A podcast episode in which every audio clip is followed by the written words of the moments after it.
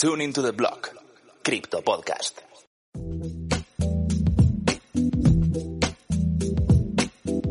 Juan en Cripto, Lorena Ortiz y Álvaro Cobarro os damos la bienvenida a Tune into the Block, el podcast en el que hablaremos de tú a tú sobre Bitcoin, blockchain y criptomonedas. Cada lunes discutiremos las noticias más interesantes de la semana y compartiremos nuestras opiniones sobre los temas más controvertidos.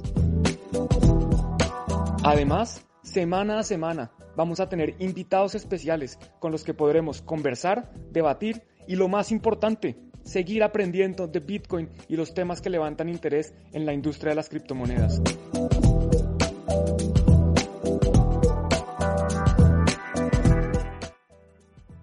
Hola, ¿qué tal? Bienvenidos una semana más a Tuning to the Block, al capítulo exclusivo en audio que os traemos aquí en un servidor Álvaro Cobarro y por supuesto conmigo al otro lado de las pantallas Juan, Lore, ¿qué tal? ¿Cómo estáis? ¿Qué tal Lore? Muy muy bien, eh, Álvaro de nuevo desmañanada aquí en, en la Ciudad de México, pero muy feliz de estar en un nuevo episodio aquí con ustedes en Tuning to the Block.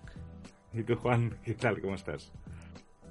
Bien, Álvaro, también muy bien. Aquí contento de un nuevo episodio más y una semana llena de noticias, eh, cosas interesantes, cifras, tweets y más cosas que vamos a ver aquí en el episodio de hoy.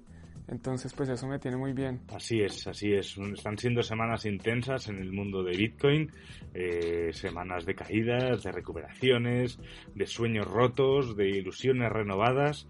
Eh, estamos ante un momento eh, totalmente único. Bueno, único no, qué narices. Es un momento que se ha ido repitiendo a lo largo de la historia de Bitcoin, de la corta historia de Bitcoin. Sí, de acuerdo. Yo creo que parte de lo que estamos viendo, eh, obviamente hay nuevos acontecimientos, nuevos desarrollos tecnológicos, pero en general estamos viendo una historia que se repite, ¿no? Que es este FOMO, ese miedo de quedarse por fuera, esa exuberancia donde la gente quiere hacerse millonario eh, en, un par de horas y están viendo cómo sus vecinos se están haciendo millonarios con eh, comprando shitcoins y tradeando shitcoins y, y, bueno pues nadie se quiere quedar por fuera no yo también quiero hacerme millonario lo que pasa es que a mí me da un, un poco lo contrario a mí me da es el miedo de perderlo todo por hacer estupideces. Pues pienso que sí estamos viendo un boom de shitcoins nuevamente. Eh, no sé si a ustedes también les trae como una especie de déjà vu 2017 más o menos. Eh, pero pues ahora la mayoría justamente son tokens RC20, ¿no? Y están eh, tradeándose en desmedida ahí en, en Uniswap y en diferentes eh, exchanges descentralizados. Creo que esa es una gran diferencia al boom anterior de, de shitcoins. Y pues habrá que ver qué, qué sucede con todos estos. Y justamente por estas razones que vamos a platicar el día de hoy un poquito sobre eh, toda la euforia que hay alrededor de Dogecoin, eh, este nuevo, eh, como decía, eh, Dogecoin Killer, así le apodaron, que se llama Shiba y, y algunas otras eh, nuevas shitcoins o altcoins para ser tal vez un poco más respetuosos eh, con este, estos nuevos emergentes en el ecosistema. Aquí, Lore, no vamos a ser respetuosos con nada. no, nos, no nos paga nadie, por lo tanto no, no tenemos ningún tipo de, atadura a hablar claramente de las cosas. Y bueno, y por si no lo habéis ido intuyendo, a los que ya nos estáis escuchando, habéis llegado hasta aquí, hoy vamos a hablar no solo de shitcoins, sino de FOMO, del miedo a perderse el siguiente pelotazo y de también cómo puede afectar eso al ecosistema, porque claro, en un momento en el que todo sube, todo son risas, pero todo lo que sube baja y sobre todo, a mí personalmente, si estoy en algo que no tiene nada detrás o que o algo que realmente no tiene desarrollos o algo que realmente sube simplemente por el hecho de que alguien esté tuiteando, tuiteando por eso, me daría mucho miedo estar dentro cuando empiece la bajada. De acuerdo, es que es como una patata caliente, es el juego de a ver quién se queda, o el de las sillas, el del, no me acuerdo cómo se llama el juego de las sillas, que ponen la música, que la gente se para, empiezan a bailar o dar vueltas alrededor de las sillas, y al final cuando la música se acaba, alguien se queda sin silla. Y así hasta que, hasta que todos se quedan sin silla, ¿no? Ese es como el juego que estamos jugando. Hay, hay muchas oportunidades de hacer dinero, sí, no lo voy a negar, eh, es verdad, hay gente que se está haciendo eh, mucho dinero en estas, en este eh, montaña rusa de emociones y en este juego de la patata caliente que es similar al de las sillas, simplemente se van pasando la patata caliente hasta que a alguien le explotan las manos y pues eso es el juego, ¿no? Eh, yo de acuerdo, yo para mí la vida es un poco más seria, mi dinero, a mí no me gusta jugar con mi dinero, entonces pues yo no, me, yo no participo de este juego y, tampoco invito a participar porque me parece muy riesgoso. Eh, eh, todo es muy bonito cuando la música está sonando, cuando la patata todavía no está caliente, pero el día que explota, ahí es cuando todos salen a llorar y después empiezan a decir que Bitcoin es una estafa y que, todo es una mierda y que por qué los metieron en eso y ahí sí le empiezan a echar la culpa a, estos influencers o lo que decías Álvaro de, de, los que están haciendo en Twitter o en YouTube diciendo que se van a hacer millonarios con, con estas shitcoins. Entonces, pues mi, voz es de cautela, de mucho cuidado, porque además esto también, como dices, va a tener consecuencias eh, en la industria que definitivamente no creo que sean positivas. Definitivamente concuerdo contigo, Juan. Eh, yo creo que una de las cuestiones más tristes al momento de, de, estar pompeando shitcoins es que la mayoría o mucha gente está entrando en el ecosistema pues gracias a estas, ¿no? A que algún amigo, tío, sobrino, quien sea, o algún influencer, como mencionas, los está impulsando para que compren alguna de estas criptomonedas sin antes informarse de absolutamente nada, ni siquiera saben eh, lo que es Bitcoin, ni siquiera nunca han comprado Bitcoin, eh, simplemente escucharon por ahí alguna cripto que suena eh, pues padre y está teniendo un rendimiento alto y entonces eso es lo que realmente los está impulsando, ¿no? Eh, y pues sí, lo triste de esto también es que a final de cuentas el, el más quemado de todos va a terminar siendo Bitcoin. Como siempre, él, es el que tiene la culpa de todo, aunque ni tenga nada que ver. Y pues simplemente el, el, tal vez promover tener la cautela suficiente y la información necesaria antes de comprar alguna criptomoneda, ¿no?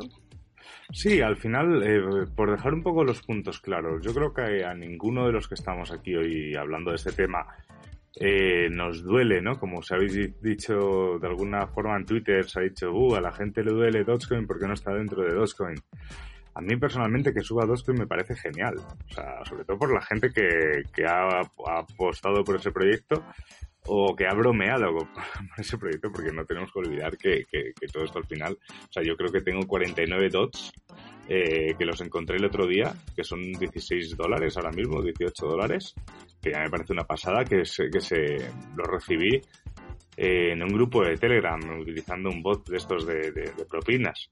O sea, a mí que suba Dodge me da lo mismo. El problema es cuando, el problema es cuando realmente estamos otra vez ante un punto que se genera una especie de ilusión entre la comunidad, sobre todo en la comunidad nueva, de entrar en Dodge. Ahora mismo estará entrando gente en Dodge a 0.40 eh, porque están diciendo por YouTube, por los foros, por Reddit y compañía que incluso los más, Mark Cuban, toda esta gente están hablando de subir Dodge a un dólar.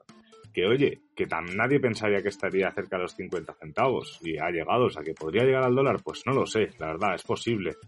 Pero lo más normal es que, es que no sea así. Es más, si llega al dólar, ahora mismo ya la ganancia ya no es tan gorda para los que estén entrando ahora como eh, los que llevan estando pues en, en, el infierno, que es como, como suele estar siempre, porque al final recordemos que Dodge no tiene ya desarrolladores. O sea, no se está haciendo nada sobre Dodge. Es un proyecto que se generó como un meme, como meme cumple totalmente su función y que ahora mismo está haciendo ganar mucho dinero, por supuesto.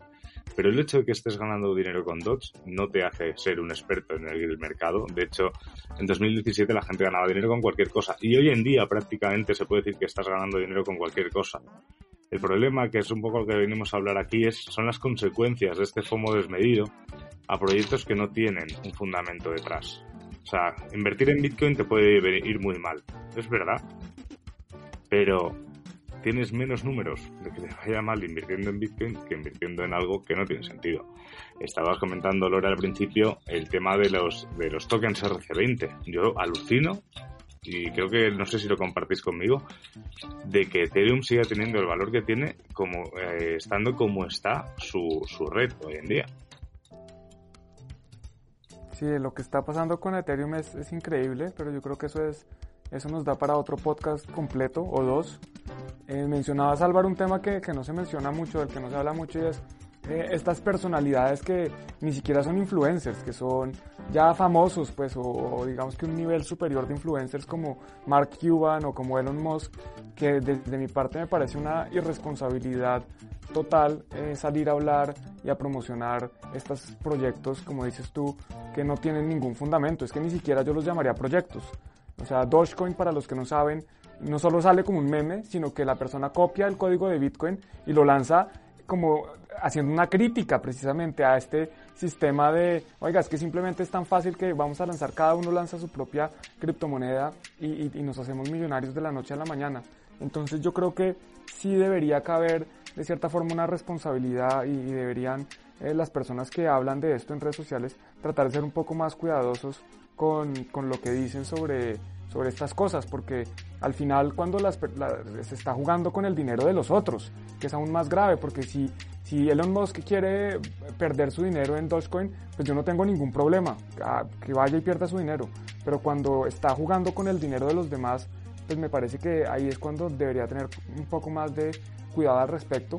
Y adicionalmente, porque también ya empieza a ver que los reguladores empiezan a preocupar un poco más y de pronto va a afectar al ecosistema en, su totalidad y a Bitcoin y a las demás eh, criptomonedas que de pronto sí están tratando de hacer las cosas bien porque, porque hay una gente que está de cierta forma manipulando un precio eh, y lo ven como un chiste, pues como una broma, como algo eh, jocoso, buenísimo, donde seguramente va a haber gente que va a hacer mucho dinero, pero también va a haber otros que van a salir quemados muy feo y pues el regulador al final tiene el argumento que siempre tiene, que es que quieren proteger eh, a los inversionistas minoritarios, ¿no? Entonces les están, digamos, dando las herramientas a los, a los reguladores para que puedan hacer lo que, lo que siempre han querido hacer, pues que es regular este espacio. Bitcoin incentiva la energía renovable. Jack, 21 de abril del 2021. Verdadero, Elon Musk, 21 de abril del 2021. Tune into the block. Crypto Podcast.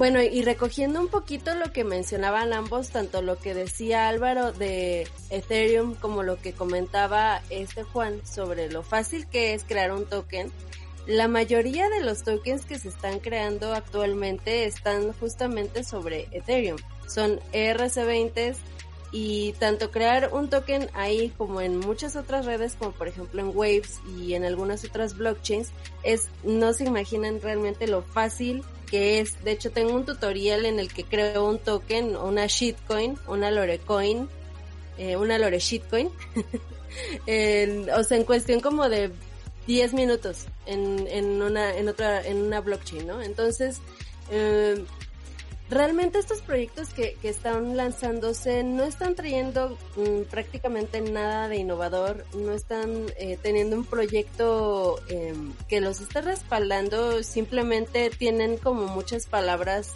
eh, divertidas o entretenidas o bonitas tal vez en su en sus eh, webpages y pues por ejemplo eh, eh, viendo un poquito lo que lo que es Shiba pues es también otro RC20 eh, no observo absolutamente nada que sea como muy original que lo diferencie realmente de ninguna otra criptomoneda en, en el ecosistema actualmente.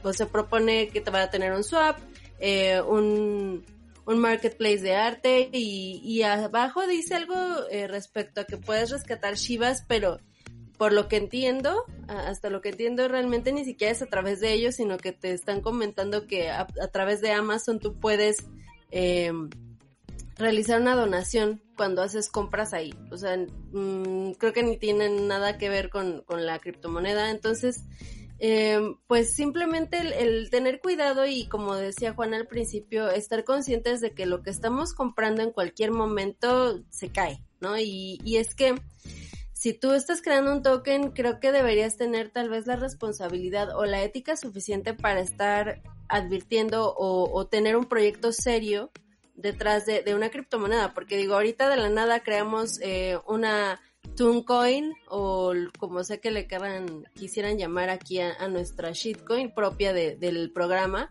Y pues nada, lanzamos un, una landing page donde expliquemos que esta shitcoin, este, no sé, trabaja a través de ondas radiofónicas y, y likes en, en nuestras redes sociales y que dependiendo de eso va a subir su valor. O sea, no tiene absolutamente nada innovador, no tendría nada de positivo para el ecosistema, simplemente hacernos ricos Juan, Álvaro y yo. Oye, pues si nos funciona y nos hacemos ricos, yo adelante. ¿Eh? no, no, no, no. Al final, eh, a ver, yo creo que también, o sea, este mundo también está eh, hecho de tal forma que cualquier persona obviamente puede crear el token que quiera. o sea, ya sea por experimentar, esa es la gracia también. O sea, experimentar, aprender, hacer las cosas. El, el, el punto, el, punto al final es pues a mí me ha llegado gente a decir, oye, mi estrategia es comprar solo monedas que estén por debajo del, dólar. Ese silencio es, lo que reciben por mi parte. O sea, es una, es una, es una estrategia súper arriesgada. Es una estrategia que comprar monedas debajo del dólar es, es, absurdo. O sea, hay que saber qué se está comprando. Y ese es el, kit de la cuestión del programa de hoy, el, lo peligroso que es el FOMO, porque al final toda esta gente perderá dinero más tarde o más temprano, porque una vez que pinche una burbuja que no tiene fundamento, la caída es en caída libre. O sea, si la gente se está preocupando porque la semana pasada Bitcoin cayese de, de los 60 y pico mil dólares a los 53 mil dólares, que es una caída fuerte, pero los que llevamos tiempo es una caída normal y corriente, de hecho podría ser mucho más fuerte, el, el, imaginaos la gente que se ha metido en Dodge simplemente porque lo ha visto en un foro de Reddit. O sea, la gente que se ha metido en Dodge en un foro de Reddit, en cuanto Dodge ahora pase de 40 centavos que hayan entrado ellos o 35 centavos que hayan entrado ellos, pase otra vez a valer 0,003 centavos o, el precio que sea que eso os ocurra, esa gente, además de perder mucho dinero, porque es que se habrán metido, mucha, mucha gente habrá metido mucho dinero pensando en, lo que puede pasar, el, el, el, golpe que se va a llevar el ecosistema de, criptomonedas, ya no solo Bitcoin, todo el ecosistema va a ser muy, muy gordo. A mí eso me da bastante más miedo que cualquier pseudo prohibición de Bitcoin o de, en Turquía, en la India o en mi casa. Sí, definitivamente. Eso que mencionas de, de, la gente que tiene como estrategia comprar criptomonedas que tienen menos de un dólar de valor o de precio, pues es, es completamente ridículo. Eso no es nuevo. En, en Estados Unidos eh, hay unas, los pink sheet, las, hay unas hojas eh, rosadas eh, que son prácticamente compañías que, que empiezan a negociar en bolsa y también se conocen como penny stocks, acciones que valen centavos. Y pues obviamente la volatilidad en estas acciones o en el caso de las criptomonedas, en estas criptomonedas, pues es mucho más alta porque subir de 0.01 a, a 0.02 es mucho más fácil que subir de, de 20.000 a 40.000. Estás escuchando eh, Tune into the Block. Es, es, ridículo hacer eso y adicionalmente hay otro tema que hay que tener en cuenta y es que eh, no, el precio de la acción no me dice nada, eh, así como el precio de la criptomoneda no me dice nada. Es importante saber cuántas acciones hay o cuántas criptomonedas hay en circulación, porque si hay un millón de monedas es distinto que si hay eh, un trillón de monedas.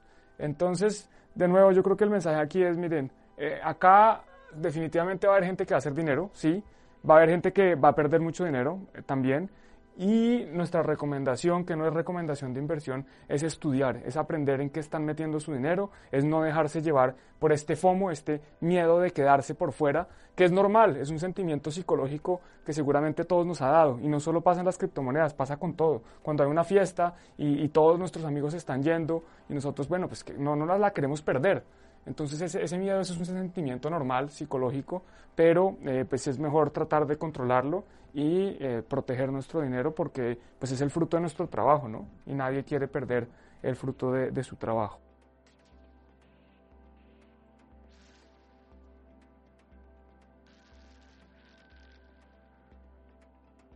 Bueno, eh, estamos ya en un punto que está claro que lo que hay que tener es mucho cuidado con el FOMO y tampoco hay que caer en el food. Pero seguimos con este programa de Tuning to the Blog y hoy, Lore, nos traes un invitado de la semana con estas entrevistas que, nos gusta hacer un poco más, más escuetas que, de una hora entera como la que hicimos con Franco. Eh, cuéntanos, ¿a qué nos traes? En esta ocasión platicamos con Aníbal Garrido, o mejor conocido como Aníbal Cripto, quien es un venezolano que empezó su camino en Bitcoin a través de la minería en el 2016. Una vez habiendo obtenido algunas ganancias, pensó en rentabilizar las mismas a través del trading. Sin embargo, como a la mayoría de los principiantes en esta actividad, perdió mucho dinero al principio, lo cual lo llevó a buscar más información, a estudiar en diferentes portales y libros, y esto mismo lo llevó a consolidarse como profesor en el diplomado de trading de la Universidad de Carabobo. Hola Lore y saludos a todo el equipo de Tuning to the Blog. El sábado 17 de abril, en la noche, ocurrió uno de los movimientos más bruscos que hemos visto recientemente en Bitcoin, llegando hasta un precio mínimo de 51 mil dólares. A pesar de ya yo haber previamente presenciado movimientos bruscos, nunca deja de ser sorprendente ver el efecto masivo de las liquidaciones que ocurren en, en cuestión de minutos, ¿no? Este, recuerdo que eso como de las 11 de la noche Bitcoin se movió desde los 56 mil dólares hasta los 52 mil en, en, solamente una vela de 5 minutos, okay, en el chasquido de unos dedos. Pero muy en lo vivencial, te puedo comentar de que solo vi a Bitcoin siendo Bitcoin, ¿no? O sea, a los que nos tiene acostumbrados, ¿no? A tener esos movimientos bruscos para que a final de cuentas él, nada, se estabilice cuando él así decide hacerlo y, siempre continúe, como nos ha enseñado a lo largo de estos 12 años, a, tema de, de, buscar un precio siempre hacia el alza, ¿no? Una vela de 5 minutos con una variación tan repentina, creo que a todos nos dejó bastante sorprendidos, algunos muy felices y algunos otros en lágrimas. Sin embargo, este movimiento que presenciamos no ha sido el más grande de todos recientemente, y Aníbal Crypto nos explica el porqué. Me gustaría remitirme precisamente este, a cuál ha sido el comportamiento de Bitcoin durante estos primeros meses del, del, año 2021. ¿no? Desde el punto de vista técnico, Bitcoin ha tenido ciertos comportamientos correctivos que se han evidenciado en enero, en febrero, en marzo. Lo que quiero tratar de destacar es que las correcciones, muy a pesar de haber ocurrido en pocas horas las que ocurrieron ahorita, las que ocurrieron en meses previos oscilan entre porcentajes que te puedo decir yo, entre un 18 hasta un 32% si no mal recuerdo, ¿no? Y precisamente el movimiento del fin de semana trajo consigo variaciones en un promedio de un 20% tope máximo, ¿ok? Eh, ojo, acabo de mencionar de que solamente en el transcurso de 5 minutos hubo una variación de aproximadamente un 10%. Una vez aclarado este punto, podemos preguntarnos entonces lo que probablemente pasó por nuestras cabezas en ese momento. ¿Por qué esta variación tan repentina y tan rápida en el precio de Bitcoin? Ahora bien, tú me preguntas las causas. Mira, eh, con lo técnico. Ya Bitcoin en los últimos días estaba dando signos de agotamiento por sobrecompra. Por esta razón era más que esperable una corrección, muy a pesar de que no se tenía pautado una corrección tan brusca. Eh, actualmente la famosa herramienta, el retroceso de Fibonacci, este, ubica el valor de los 56 mil dólares, ¿ok? Como el punto más importante del primer nivel de retroceso, luego del, del ATH que acabo de mencionar, el ATH de los casi 65 mil dólares. Mientras que el siguiente nivel de bajada está alrededor de los 51 mil dólares. ¿okay? En los 56 actualmente Bitcoin está en el 0.23 de, Fibonacci y los 51 es el 0.38. ¿Qué quiero decir con esto para los que no estén familiarizados? Nada, eh, los activos siempre buscan estabilizarse en puntos FIBO. Actualmente se encuentra en el 0.23, que son los 56 mil dólares. Si se llega a romper esto, estamos buscando objetivos alrededor de los 51k. Si no se llega a romper, sino que más bien se va, sigue Bitcoin sigue al alza, entonces vamos a estar buscando un nuevo valor histórico por encima de los 65 mil. No sé ustedes, pero honestamente al no ser trader profesional y no saber nada prácticamente de análisis técnico, me quedé con cara de ¿what? Y pues bueno, Aníbal nos explica también otra pieza fundamental dentro de lo acontecido en Bitcoin, que tiene que ver con análisis fundamental, que es lo que yo entiendo un poco más.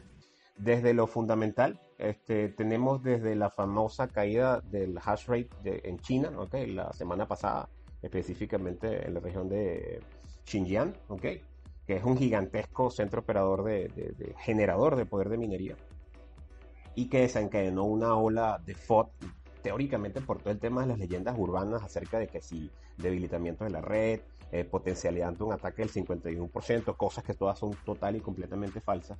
Y también la no menos importante y errado concepto, valga la cuña, de que el precio persigue a la tasa de hash rate, cuando es precisamente al revés. Es el hash rate quien siempre persigue al precio, ¿no? Por un concepto muy sencillo. Mientras el precio se va incrementando, hay más interés, por supuesto, en, comprar máquinas, en, en, hacer minería y consecuentemente se incrementa el poder de cómputo a nivel global, ¿no? También hay que añadir la provisión de Turquía, que ha generado una gigantesca ola de miedo. Menciono Turquía porque Turquía es un caso muy interesante. Una de cada 10 visitas al exchange Binance en el mundo vienen de, Turquía, ¿no? La cadena esta de análisis de datos, la empresa de análisis de datos Chainalysis, Turquía este, es la región, es el país del Medio Oriente más importante en el uso de criptomonedas. A eso, nada, eh, agrégale el desinfle que tuvo Coinbase. Coinbase generó una gigantesca expectativa con relación a su salida en Nasdaq, que a final de cuentas no, no generó mucho revuelo. Y yo creo que todos estos elementos se juntaron como una especie de tormenta perfecta que nos hicieron ver finalmente que el precio de Bitcoin se desplomara tan estrepitosamente eh, eh, el pasado fin de semana. Ahora ya que entendimos y pusimos sobre la mesa las posibles causas de este repentino movimiento, podemos hacer el recuento de los daños o de las ganancias. Y es que tal vez los que no entendemos mucho sobre trading nos podríamos preguntar por qué algunos estaban celebrando mientras otros estaban hechos trizas. Y la diferencia fundamental en esto radica en que existen diferentes tipos de trading que Aníbal Garrido nos va a explicar en el mercado cripto existen diferentes tipos de mercados, ¿no? Para los que no conozcan y no han escuchado un poco acerca de esto, existe el, mercado quizá más famoso, ¿no? El mercado spot, la traducción más literal al español o más cercana sería el mercado de contado, que es donde simplemente operamos Bitcoin con otras criptomonedas y otras criptomonedas con, con Bitcoin y criptomonedas con criptomonedas. Eh, pero aparte de eso, también existen los mercados de margin y existen los mercados de derivados. Estos dos últimos son mercados que tienen una característica muy particular y es que los exchanges, okay, las casas de cambio, te ofrecen la particularidad a ti como operador, a ti como trader, de prestarte dinero, de prestarte capital. Dada esta circunstancia, tú tienes la capacidad de poder potenciar tu entrada al mercado para la compra o para la venta. Digo para la compra o para la venta porque en este tipo de mercados, a diferencia del mercado spot, que uno siempre opera al alza, eh, o sea, siempre comprando bajo y vendiendo alto, en los mercados apalancados, tanto el de margin como el de productos criptoderivados, se puede operar en los dos sentidos, en las dos direccionalidades. O sea, uno puede operar al alza, que son las operaciones en largo, y uno puede operar a la baja, que son las operaciones en corto, también denominadas shorts en inglés. El tema de esto, y realmente lo más importante, es que los volúmenes que se manejan en este tipo de plataformas son exacerbadamente altos. ¿Por qué? Porque el trader solamente coloca una pequeña fracción de su capital y la otra fracción es complementada por el exchange. El tema es que aquí el exchange no pierde, el que pierden son los operadores. ¿Por qué? Porque al momento de entrar tú apalancado al mercado, de la misma manera en como tú puedes potenciar tus ganancias, o sea, si existe un movimiento a favor tuyo, de igual forma tú puedes sufrir rotundas y gigantescas pérdidas. ¿Por qué? Porque al momento de retroceder el, precio, en el caso de que vayas al alza, o el momento de ascender el precio, en el caso de que vayas a la baja, lo que ocurre es que tu capital, tu garantía se pone de por medio y automáticamente es liquidada si se llegan a determinados niveles. Entonces, el problema de los mercados apalancados, refiérase margin y refiérase a, los mercados de derivados, contratos futuros, contratos perpetuos, opciones, etcétera, etcétera, etcétera, es que son mercados en donde se pone en riesgo los capitales con los cuales nosotros operamos. Y eso puede desencadenar grandes movimientos, abruptos movimientos dentro del mercado cuando existen picos de volatilidad como el que precisamente presenciamos el pasado domingo.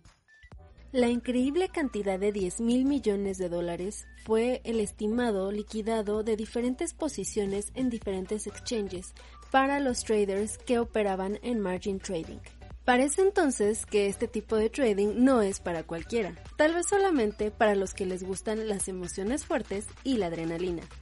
Pero entonces, ¿cómo jugar con fuego sin quemarte?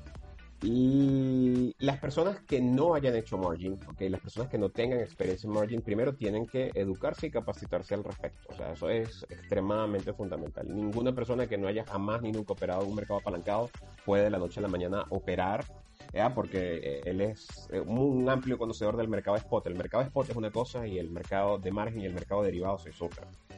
Entonces, lo primero es educarse y capacitarse. Ahora bien, tú dentro del mercado, tú me, tú me preguntas, Lore, ¿cómo evitar una liquidación? Teóricamente, ningún trader debería ser liquidado. Con eso, con eso te digo todo. O sea, no debería haber una razón por la cual un trader es liquidado. ¿Por qué? Porque toda operativa implica una gestión de riesgo y la gestión de riesgo implica o involucra la colocación de un punto de salida a pérdida, que es el famoso concepto del stop loss. ¿Qué implica esto? De que uno coloca una determinada cantidad de su bolsillo y el precio, al ir en contratendencia, simplemente uno sale a pérdida. Y al momento de salir a pérdida, uno evita de que uno queme una cuenta, que pierda todo el dinero que uno tiene en, un determinado exchange, que ese es el famoso concepto del, del, del ¿no? De quedar completamente liquidado. A una situación como esta no se puede llegar si se tiene una gestión de riesgo. Ahora bien, hay también otro concepto que es bastante importante y es el hecho de que en estos movimientos tan bruscos de volatilidad puede existir incluso la posibilidad de que nuestros stops se salten, ¿ok? Porque los movimientos tan bruscos de precio pueden involucrar de que la máquina de liquidación de cada uno de los exchanges no tenga la oportunidad de poder procesar nuestras órdenes, porque son órdenes que no se encuentran en los libros de órdenes, sino que son colocadas en forma inmediata cuando se, cuando se cumple una condición. Pero esa inmediatez, que pueden ser segundos o décimas de segundos, puede involucrar que nosotros nos quedemos atorados dentro del mercado. Aquí vuelvo a atar nuevamente con el tema de la gestión de riesgo. Gestión de riesgo no es solamente colocar un stop loss, sino colocar cantidades o tamaños de posiciones que vayan en función a lo que nosotros estemos dispuestos a perder. Uno de los principales errores que tienen los traders principiantes es que tienen un capital y de ese capital dispuesto colocan el 100%, el 80%, el 90%, o sea, grandísimos porcentajes en una sola operación de trading y al ocurrir eh, fenómenos como estos de liquidaciones masivas, perdemos todo nuestro capital en, escasos minutos, horas o incluso segundos. Entonces, la clave para prevenir todo esto, estimada Lore, es nada, tener una gestión de riesgo y esa gestión de riesgo, repito, batada básicamente dos conceptos, la colocación de un stop loss para salir a un determinados puntos de pérdida y número uno, este, poder estimar o determinar los tamaños de las posiciones con las cuales nosotros ingresamos al mercado para evitar consumir o quemar todo nuestro capital en, en una sola operación en el caso de que esto se reverse.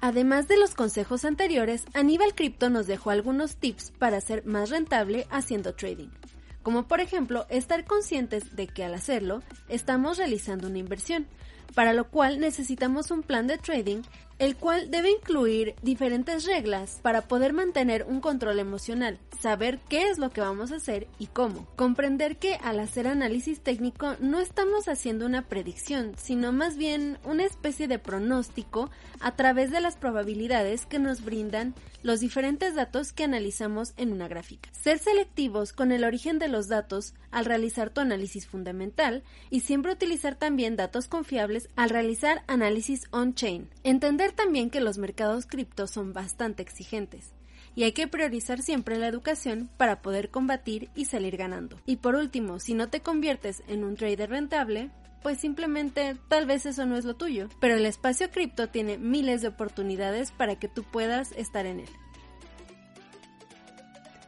Definitivamente esta entrevista me dejó muchísimas enseñanzas y espero que a ti también y también entendí que hice muy bien en no optar por el camino del trading ya que para mí es algo bastante complejo. No olvides seguir a Aníbal Crypto en Twitter, Instagram y unirte a su grupo en Telegram. Los puedes encontrar así tal cual como Aníbal Crypto. También los días viernes a las 6 pm Venezuela. Síguelo junto a Ezio Rojas en el Viernes Criptográfico por su canal de YouTube. Aníbal se despide de nosotros con la siguiente frase. Warren Buffett decía, eh, precio es lo que tú pagas, pero valor es lo que recibes. Hago esta cita en función de qué es lo que ocurre cuando tú compras Bitcoin. No te preocupes, no te preocupes por el precio de Bitcoin, ¿ok? Porque eso es precio. Pero lo que tú estás obteniendo detrás de ello es una moneda una criptomoneda que te ofrece nada más y nada menos que resistencia a la censura, escasez, inmutabilidad, transparencia, apertura, neutralidad, y decirle que no a los gobiernos, que llegó precisamente el momento de que seamos nosotros los verdaderos protagonistas de nuestras finanzas y de nuestra propia economía y que el futuro ya es hoy. Así que la decisión es de cada uno de ustedes. De verdad, Lore y a todo el equipo de Tuning to the Blog, muchísimas gracias por la invitación a este espacio. Nada, síganos en nuestras redes y nos estamos viendo. Tune into the block. Tune into the block. Crypto Podcast. Bueno, Lore, eh, interesante entrevista. El tema de trading sabemos que definitivamente tiene mucho interés por la gente y pues si alguien quiere hacer trading es mucho mejor que entienda muy bien en, en qué se está metiendo porque no es fácil. Eh, hay gente que tiene mucha experiencia y cuando uno hace trading pues está compitiendo con todos ellos.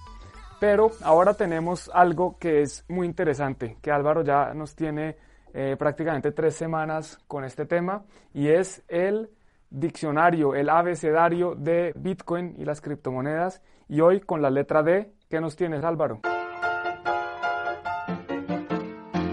D de descentralización. Dícese del proceso de distribuir o dividir ciertas funciones, poderes, personas o cosas más allá de una autoridad central.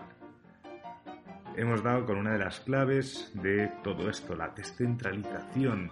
La descentralización lo que nos permite es que no exista un solo punto de ataque en la red de Bitcoin o de cualquier otra criptomoneda, aunque ya conocerás que hay algunas más potentes, más descentralizadas y menos descentralizadas. Al final, si Bitcoin no fuese una red descentralizada, sería muy fácil atacarlo y sobre todo muy fácil apagarlo. Así que ya sabes, la descentralización es una de las claves de todo este ecosistema.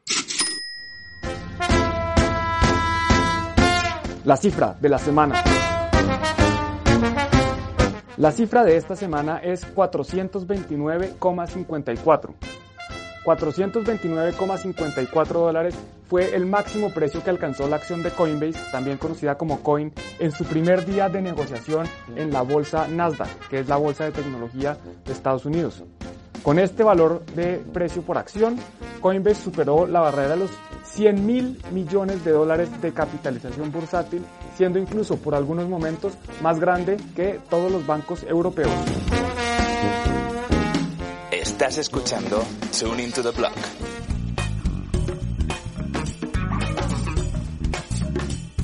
Pues creo que el día de hoy tuvimos un excelente programa, no sé ustedes, pero a mí me encantó todo el contenido de tanto de mis compañeros eh, como el mío. y espero que a ustedes también les haya gustado. ¿A ustedes qué les pareció, chicos? A mí me gustó más el tuyo que el mío, Lore, que hay que tener un poco de amor propio. A mí me gustó.